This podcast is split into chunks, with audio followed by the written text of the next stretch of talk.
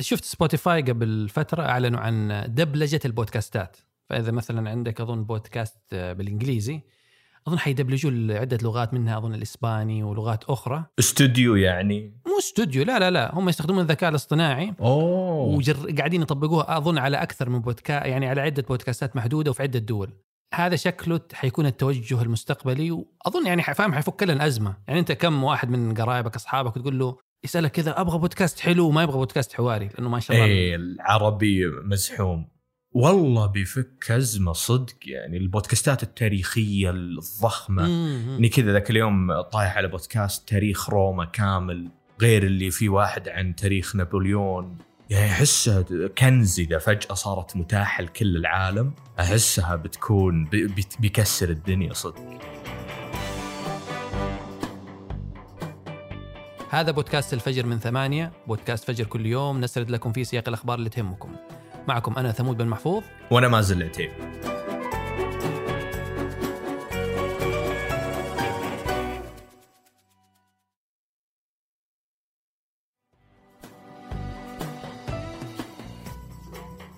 خلال آخر ثلاث سنوات بدينا نشوف نماذج الطائرات كهربائيه وهذا الشيء يبشر بعصر الطائرات الكهربائية.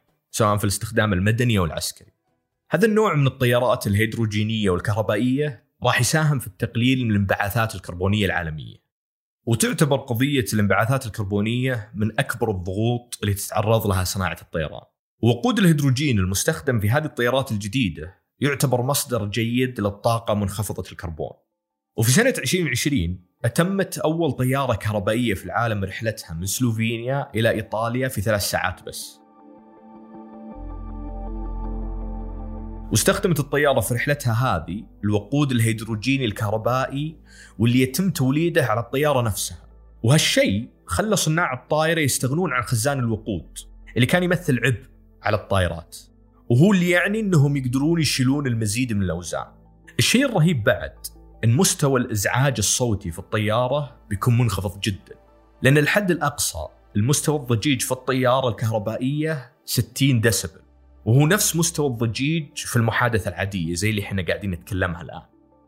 وهذا مهم للناس اللي تسكن حاليا قريب من مطارات ويزعجها صوت الطيارات وهي رايحة وجاية فيختفي كل هالإزعاج مع الطيارات الكهربائية مستقبلا. ومن المحاولات الثانية في سنة 2022 أقلعت أول طيارة تعمل بالطاقة الكهربائية بالكامل من واشنطن. والطيارة اللي اسمها أليس وتصنعها شركة ايفيشن حلقت لمدة ثمان دقائق وصلت إلى ارتفاع 1066 متر وبلغت سرعتها 275 كيلومتر بالساعة.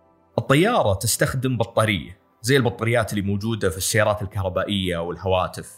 والمتوقع انه بعد شحنها لمدة 30 دقيقة تقدر Alice تطير لمدة ساعة واحدة. ويتوقع بنك UBS إن قيمة سوق الطيران الكهربائي الهجين بتوصل إلى 178 مليار دولار بحلول سنة 2040. وتتوقع شركة سيمنز إن استخدام الطاقة الكهربائية بيصير الحل الموحد لكل فئات الطيران بحلول عام 2050. وحتى ما نفرط في التفاؤل، قطاع الطيارات الكهربائية يواجه تحديات كبيرة مثل الوزن الثقيل حق البطاريات وخلايا الوقود اللي بيحتاج لها وقت حتى تحل. وفي المجال العسكري أعلن سلاح الجو الأمريكي يوم 25 سبتمبر الماضي عن أول مروحية تجريبية كهربائية صامتة. وقالت الشركة المطورة المروحية إيفي تول أنها قادرة على حمل طيار وأربع ركاب ويوصل مداها إلى 100 ميل ومزودة باحتياطات للطاقة. وسرعتها القصوى توصل 200 ميل في الساعة. وبطبيعة استخدامها في المجال العسكري والمهام الاستطلاعية بالتحديد فالهدوء هنا ميزة مهمة وأساسية. وراح يتم استخدام الطيارة في تنفيذ مهام عسكرية مثل نقل مجموعات صغيرة من أفراد الاستطلاع أو العمليات الخاصة. وكذلك الطيارة راح تساعد القوات الجوية والجيش اللي هو القوات البرية على إجراء المناورات على ارتفاعات منخفضة. وعموما العمل على هذه الطيارة وتطويرها مستقبلا هو ضمن استثمارات سلاح الجو الأمريكي في التقنيات الناشئة. لذلك هو يمول ويعمل مع شركات ناشئة في عدة مجالات.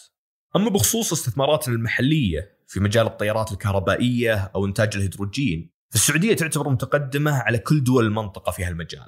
في عام 2022 وقعت الخطوط السعودية اتفاق مع شركة ليليوم الألمانية لصناعة الطيارات الكهربائية لشراء 100 طيارة لاستخدامها في شبكة الخطوط السعودية المحلية. الطيارات راح تمثل خدمة مميزة لنقل ما بين أربعة وستة ركاب. وهذا النوع من الطيارات تقدر تقلع وتهبط عموديا فهي ما تتطلب مطارات.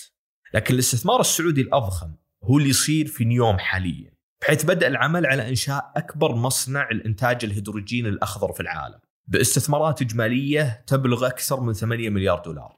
وأعلنت شركة نيوم للهيدروجين الأخضر في مايو اللي راح عن توقيع وثائق مالية مع 23 بنك وشركة استثمار محلية وإقليمية ودولية. لإنشاء المصنع. المصنع راح يضم محطة طاقة الرياح والطاقة الشمسية اللي راح تنتج ما يصل إلى 600 طن من الهيدروجين الأخضر يوميا بحلول أواخر عام 2026 وهذا يدعم أهداف السعودية في التحول نحو التقنيات منخفضة الانبعاثات. اللي بدورها الهدف منها هو المساهمة في تحقيق أهداف الحياد الكربوني بحلول سنة 2050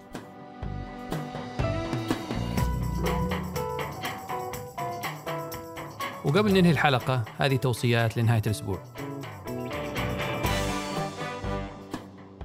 مسلسل Documentary Now هو مسلسل طريف يقدم بأسلوب نشرة إخبارية كلاسيكية يعيد تمثيل وثائقيات شهيرة بطابع كوميدي ومضحك.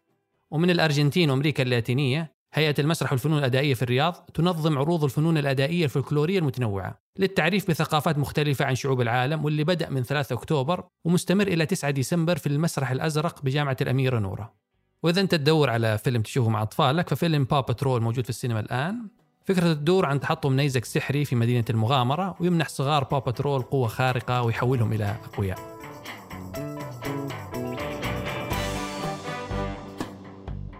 أنتج هذه الحلقة سفر عياد وريناد العيسى وقدمتها أنا مازل العتيبي. وأنا ثمود بن محفوظ. وحررها أنس الخليل. نشوفكم فجر الأحد.